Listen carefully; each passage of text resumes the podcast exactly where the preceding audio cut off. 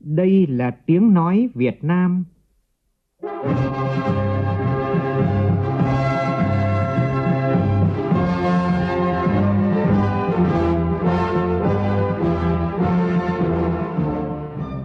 là tiếng nói Việt Nam, phát thanh từ Hà Nội, thủ đô nước Cộng hòa xã hội chủ nghĩa Việt Nam.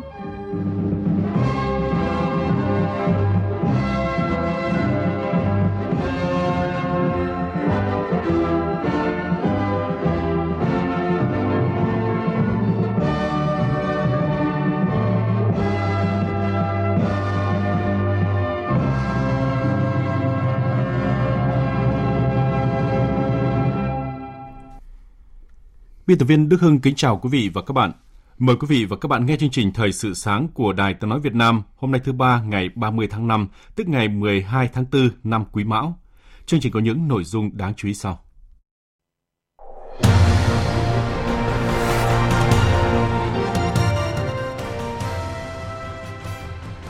Hôm nay Quốc hội thảo luận về dự án luật giao dịch điện tử sửa đổi cùng nhiều nội dung quan trọng khác – trong đó có dự thảo nghị quyết của Quốc hội về thí điểm một số cơ chế chính sách đặc thù phát triển thành phố Hồ Chí Minh thay thế cho nghị quyết số 54. Lần đầu tiên Việt Nam ứng dụng robot trí tuệ nhân tạo vào mổ não.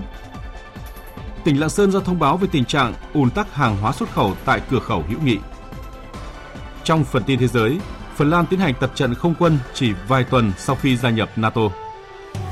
Nhiều nghị sĩ Đảng Cộng Hòa tuyên bố sẽ bỏ phiếu chống về thỏa thuận nợ trần công của Mỹ. Chương trình cũng có bình luận nhan đề Đừng để người dân doanh nghiệp thêm khó vì bị nhũng nhiễu.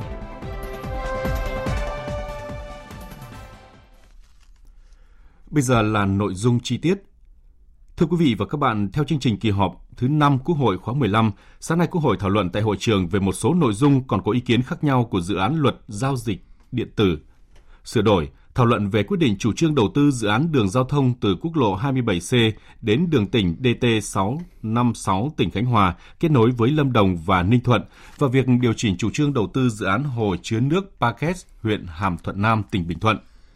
Buổi chiều Quốc hội thảo luận tại tổ về dự thảo nghị quyết về việc lấy phiếu tín nhiệm, bỏ phiếu tín nhiệm đối với người giữ chức vụ do Quốc hội, Hội đồng Nhân dân bầu hoặc phê chuẩn sửa đổi. Dự thảo nghị quyết của Quốc hội về thí điểm một số cơ chế chính sách đặc thù phát triển thành phố Hồ Chí Minh. Thưa quý vị và các bạn, như chúng tôi thông tin, chiều nay Quốc hội thảo luận tại tổ, trong đó có dự thảo nghị quyết của Quốc hội về thí điểm một số cơ chế chính sách đặc thù phát triển thành phố Hồ Chí Minh, thay thế cho nghị quyết số 54 sẽ hết hiệu lực vào cuối năm nay. Nhiều đại biểu Quốc hội rất quan tâm đến nội dung này với mong muốn sẽ có cơ chế để thành phố Hồ Chí Minh phát triển nhanh hơn, mạnh hơn. Nhóm phóng viên Trung Hiếu và Đỗ Minh đề cập nội dung này. Là đại biểu Quốc hội của Thành phố Hồ Chí Minh, đại biểu Trần Hoàng Ngân rất vui mừng vì đây là cơ hội lớn bởi như kế hoạch đầu tư công của thành phố dự trù đầu tư nâng cấp hệ thống hạ tầng giao thông khoảng 266.000 tỷ đồng, nhưng nguồn vốn ngân sách có thể đáp ứng được chỉ khoảng 20%. Do đó, 200.000 tỷ còn lại cần phải huy động từ xã hội thông qua hợp tác công tư PPP.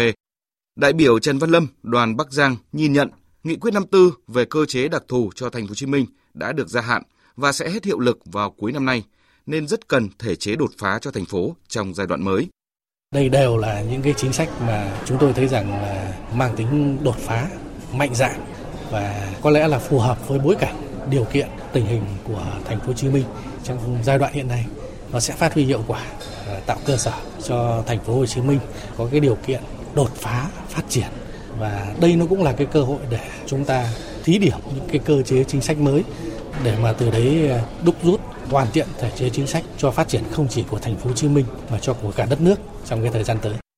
Tuy nhiên, các đại biểu Quốc hội cũng nhấn mạnh, chính quyền thành phố phải xác định rõ có chính sách tạo cơ hội đột phá phải đi liền với nâng cao trách nhiệm thực thi hiệu quả nhất cơ chế đó. Đại biểu Hoàng Văn Cường, đoàn Hà Nội nhìn nhận. Tôi thì kỳ vọng hơn là nếu thành phố Hồ Chí Minh được giao cơ chế rộng mở hơn nữa để thành phố có thể toàn quyền quyết định không chỉ giới hạn trong khuôn khổ như là tiền lương tăng lên 1,8 lần hoặc là một số các cơ chế khác thì tôi kỳ vọng rằng thành phố Hồ Chí Minh có thể sẽ bứt phá nhiều hơn nữa. Đúng là nghị quyết 54 được ban hành thì à, kết quả thực hiện chưa nhiều. Trong đấy có những yếu tố khách quan nhưng mà cũng có yếu tố chủ quan là công tác chỉ đạo triển khai của thành phố cũng chưa thực sự quyết liệt. À, tôi kỳ vọng rằng là chính sách mới này ra đời ấy, thì nó mang tính chất toàn diện hơn và chính vì vậy, thành phố sẽ phải bắt tay ngay vào để triển khai giao các cái nhiệm vụ cụ thể cho từng cơ quan chức năng. Và như vậy thì tất cả các cơ quan thành phố đều vào cuộc thì chúng ta sẽ có được một cái sự thay đổi đồng bộ để thành phố có tạo ra những bước phá mới. Phó Chủ tịch Thường trực Quốc hội Trần Thanh Mẫn, trưởng Ban chỉ đạo Giải báo chí toàn quốc về Quốc hội và Hội đồng Nhân dân, gọi tắt là Giải Diên Hồng, lần thứ nhất vừa chủ trì phiên họp thứ ba của Ban chỉ đạo giải. Báo cáo về công tác chuẩn bị, Phó chủ nhiệm Văn phòng Quốc hội, trợ lý Chủ tịch Quốc hội Phạm Thế Hà cho biết, Ban tổ chức giải đã hoàn thiện kịch bản chi tiết về trao giải, hoàn thiện báo cáo tổng kết hoạt động chấm giải, ban hành quyết định tặng giải, lập danh sách liên hệ các tác giả có tác phẩm đoạt giải, hoàn thành danh sách đại biểu tham dự, hoàn thành bộ phận bộ nhận diện giải Diên Hồng. Giải Diên Hồng lần thứ nhất được phát động vào ngày 27 tháng 12 năm ngoái và sẽ được trao vào ngày 10 tháng 6 tới tại Hà Nội. Đại diện thường trực ban tổ chức cũng cho biết, Hội đồng chấm giải Diên Hồng lần thứ nhất đã chọn được 64 tác phẩm báo chí để trao giải, gồm 5 giải A, 13 giải B, 16 giải C, 31 giải khuyến khích. Đối với tập thể xuất sắc, ban tổ chức giải đã lựa chọn 15 cơ quan đơn vị có đóng góp tích cực và có thành tích xuất sắc góp phần vào thành công của giải. Đề nghị chủ nhiệm văn phòng Quốc hội tặng bằng khen.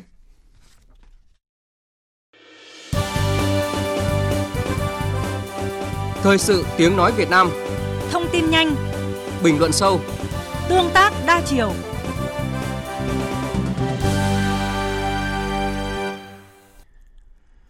Thông tin về tiến độ giải ngân dự án cao tốc Bắc Nam phía Đông giai đoạn 2021-2025 giai đoạn 2, Cục Quản lý Đầu tư xây dựng Bộ Giao thông Vận tải cho biết tính đến nay, tổng vốn đã giải ngân cho dự án hơn 13.600 tỷ đồng, đạt 30% kế hoạch vốn năm 2023.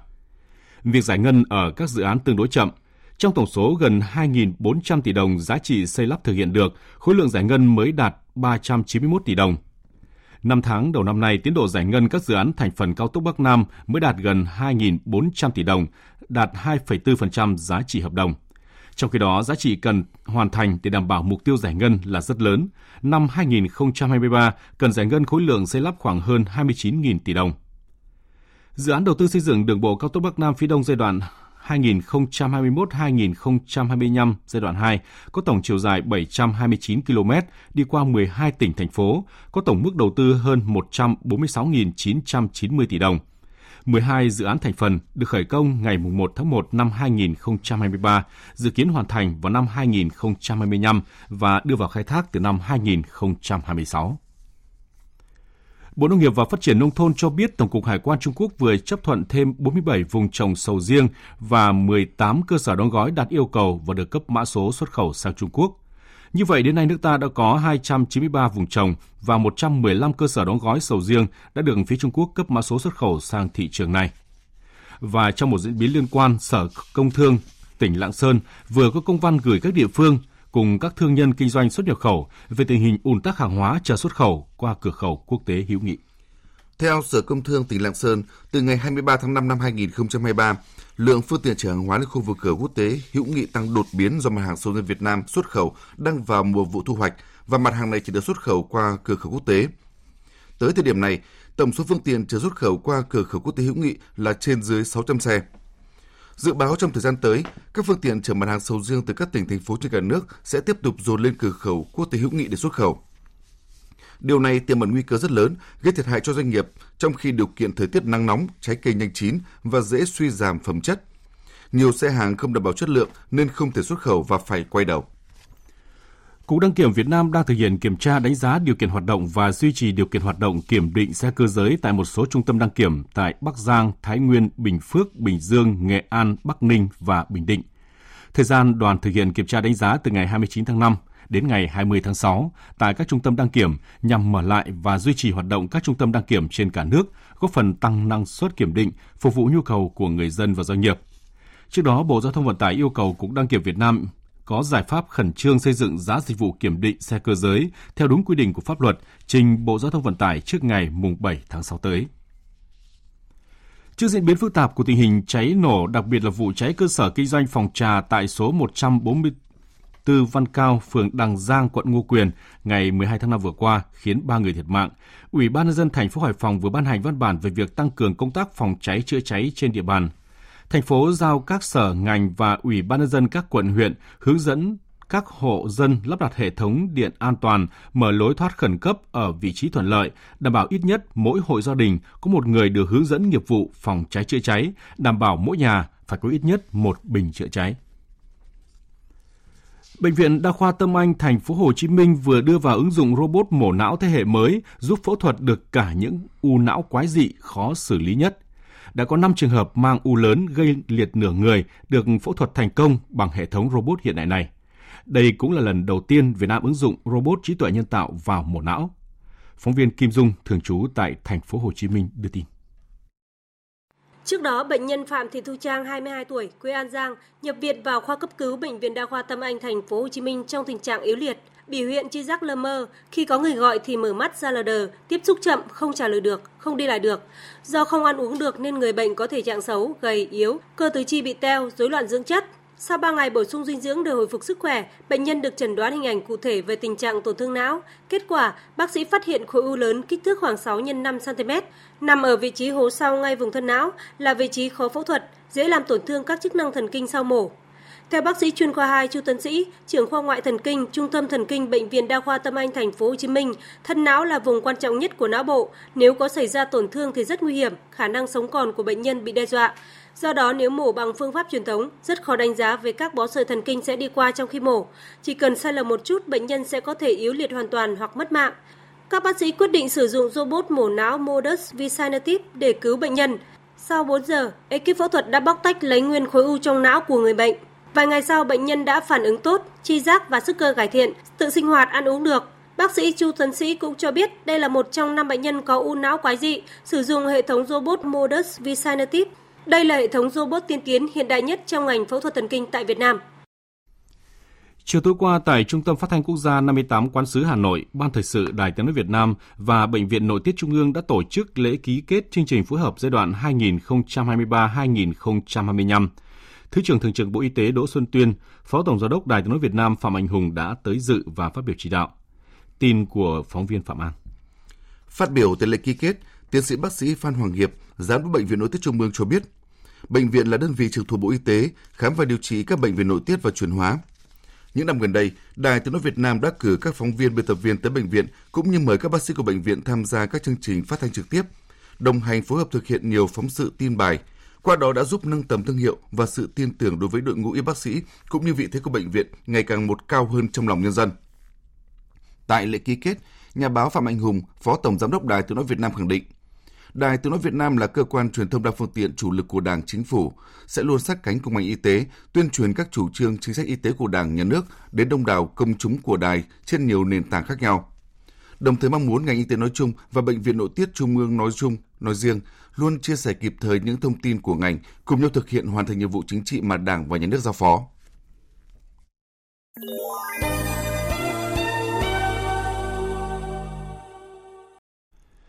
Chương trình Thời sự sáng sẽ được tiếp tục với phần tin thế giới.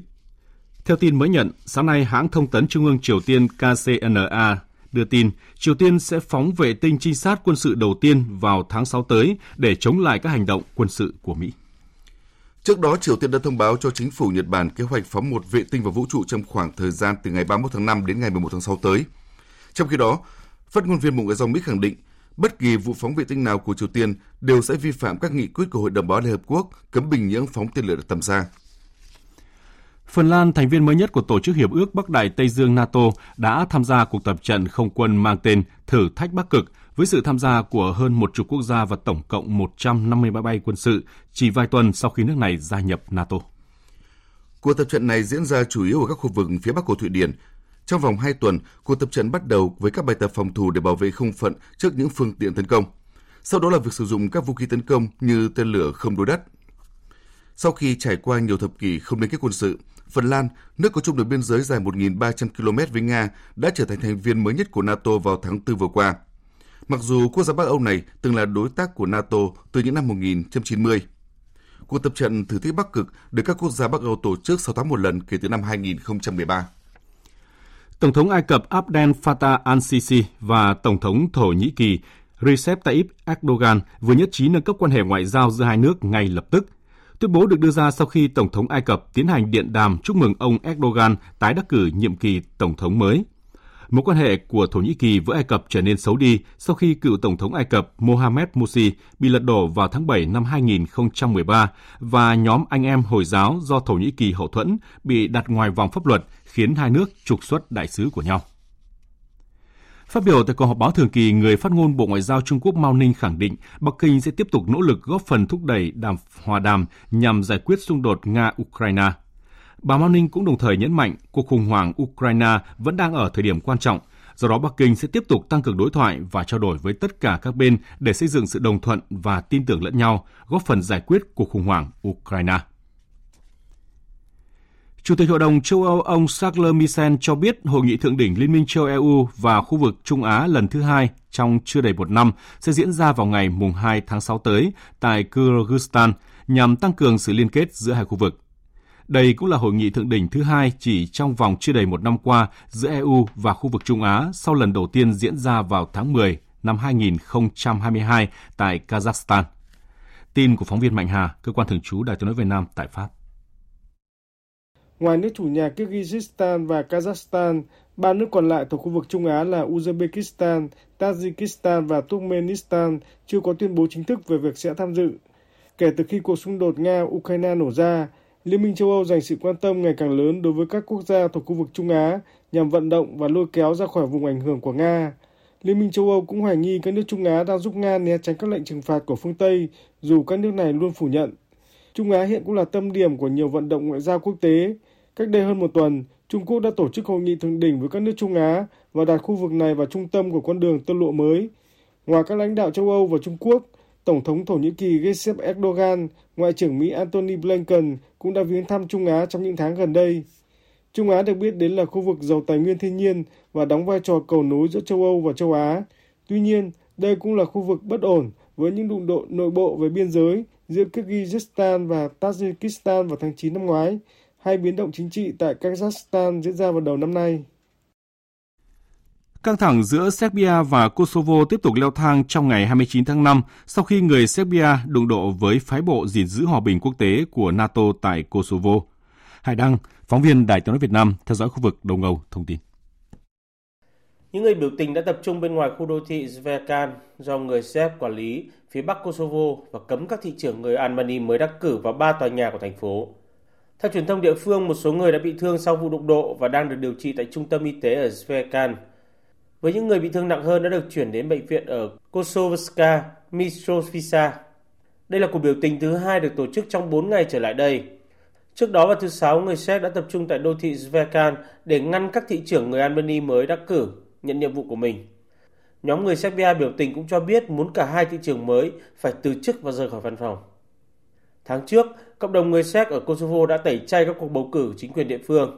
Hiện cả NATO và Liên minh châu Âu đều lên tiếng kêu gọi hai bên kiềm chế. Liên minh châu Âu cũng đề nghị Serbia và Kosovo phải bình thường hóa quan hệ trước khi thúc đẩy các ý định gia nhập khối này. Tổng thống Mỹ Joe Biden vừa bày tỏ sự lạc quan về triển vọng Quốc hội Mỹ sẽ thông qua thỏa thuận về trần nợ công trong tuần này. Tuy nhiên, tiến trình thông qua thỏa thuận có thể sẽ rất khó khăn khi hàng loạt nghị sĩ Đảng Cộng Hòa đã lên tiếng phản đối và khẳng định sẽ bỏ phiếu chống. Phóng viên Đài tiếng nói Việt Nam thông tin. Trả lời báo giới hôm 29 tháng 5, Tổng thống Biden cho biết ông đã nói chuyện với rất nhiều người và lạc quan về tương lai của thỏa thuận trần nợ công đạt được cuối tuần qua với Chủ tịch Hạ viện Kevin McCarthy. Bạn thấy đấy, tôi chưa bao giờ nói rằng tôi tin tưởng vào những gì Quốc hội sẽ làm, nhưng tôi cảm thấy rất hài lòng về thỏa thuận trần nợ công. Tôi đã nói chuyện với rất nhiều người và họ đều cảm thấy hài lòng. Chúng ta hãy chờ khi cuộc bỏ phiếu bắt đầu. Tuy nhiên, để đưa ra thông qua tại Hạ viện, Thỏa thuận này cần ít nhất một nửa thành viên Đảng Cộng Hòa, 111 nghị sĩ và 107 nghị sĩ Đảng Dân Chủ ủng hộ. Tại Thượng viện, dự luật cần ít nhất 9 phiếu ủng hộ của Đảng Cộng Hòa, cộng với 51 phiếu của Đảng Dân Chủ. Mặc dù thứ hai là ngày nghỉ lễ, nhưng cả ông McCarthy và giới chức Nhà Trắng đều không nghỉ khi bận rộn tìm kiếm sự đồng thuận từ những người ủng hộ và vận động những nghị sĩ phản đối. Cho đến nay, đã có hàng loạt các nghị sĩ cấp cao của Đảng Cộng Hòa tuyên bố phản đối và khẳng định sẽ bỏ phiếu chống. Thử thách đầu tiên đối với dự luật diễn ra vào thứ Ba ngày 30 tháng 5 khi đưa ra thảo luận tại Ủy ban Quy tắc Hạ viện. Chương trình Thời sự sáng tiếp tục với một số thông tin thể thao.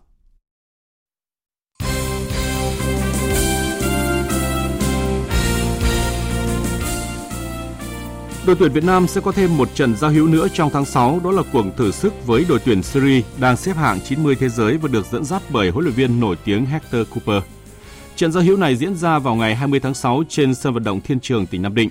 Trước đó vào ngày 15 tháng 6, đội tuyển Việt Nam sẽ có trận giao hữu với đội tuyển Hồng Kông Trung Quốc trên sân Lạch Tray Hải Phòng. Đội tuyển gôn Việt Nam đã có mặt tại Đài Bắc Trung Hoa để dự giải gôn Taiwan Amateur Golf Championship. Đây là giải đấu quốc tế đầu tiên kể từ sau SEA Games 32, diễn ra từ hôm nay cho tới hết ngày 2 tháng 6. Câu lạc bộ Chelsea xác nhận Mauricio Pochettino đã trở thành tân huấn luyện viên trưởng đội bóng này. Ông Pochettino nhận lương khoảng 7,5 triệu bảng một mùa tại sân Stamford Bridge, mức thu nhập cao thứ 5 ở giải. Mùa giải vừa qua, câu lạc bộ Chelsea về đích Premier League ở vị trí thứ 12 và không có suất dự Champions League.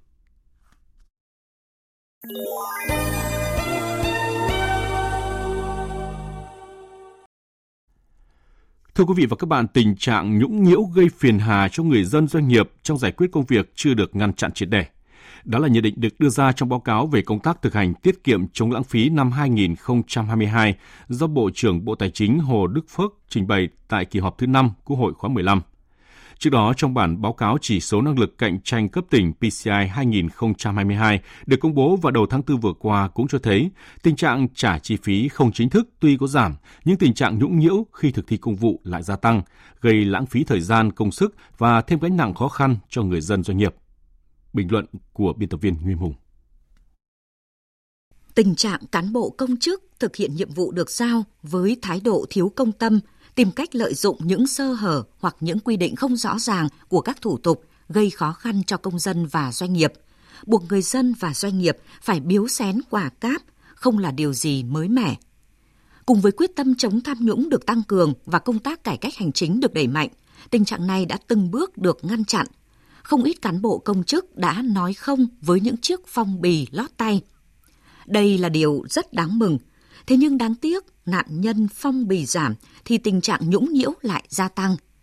Nếu như năm 2021 chỉ có 57% số doanh nghiệp được hỏi thừa nhận về tình trạng nhũng nhiễu của cán bộ công chức, thì năm 2022, con số này đã lên tới gần 72%. Lý giải về nguyên nhân này, nhiều người cho rằng phải chăng do không còn chiếc phong bì lót tay nên cán bộ công chức cố tình chuyển trạng thái nhũng nhiễu gây khó cho người dân, doanh nghiệp. Sự thật có phải như vậy? Khách quan mà nói, cũng không thể phủ nhận là điều này không xảy ra. Tâm lý có phong bì lót tay khi giải quyết công việc đã ăn sâu vào không ít cán bộ công chức. Giờ đây, khi không thể và không dám nhận những khoản lót tay như trước, thì tâm lý bực dọc là điều khó tránh khỏi.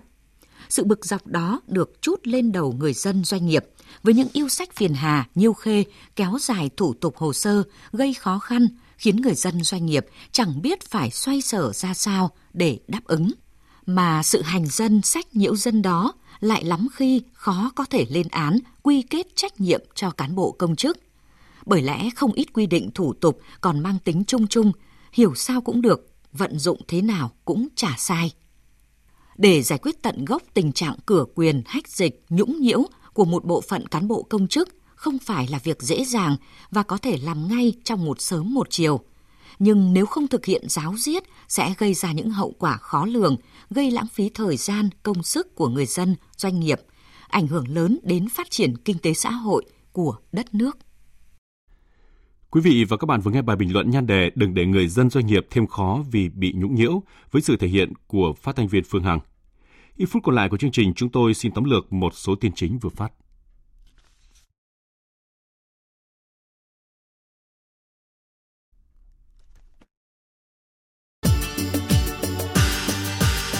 Dự báo thời tiết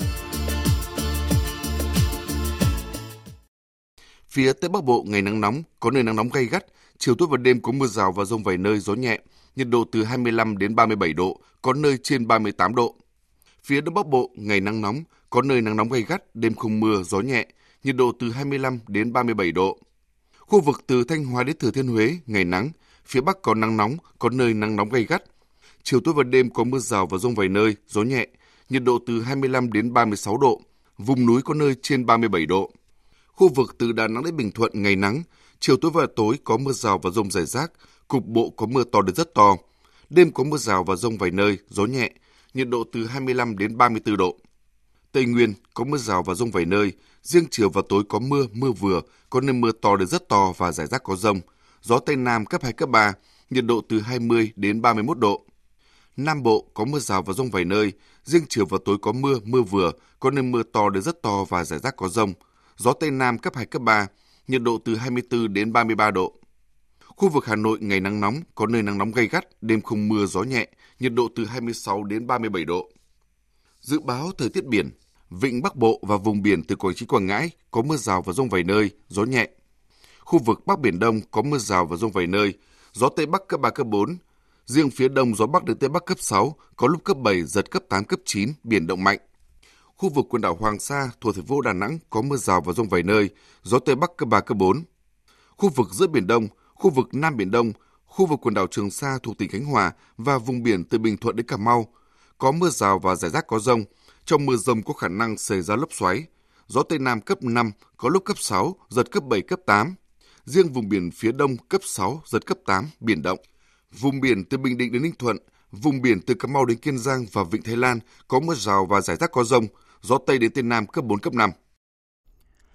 Vừa rồi là những thông tin thời tiết đáng chú ý trong ngày hôm nay. Ít phút còn lại của chương trình, chúng tôi xin tóm lược một số tin chính vừa phát.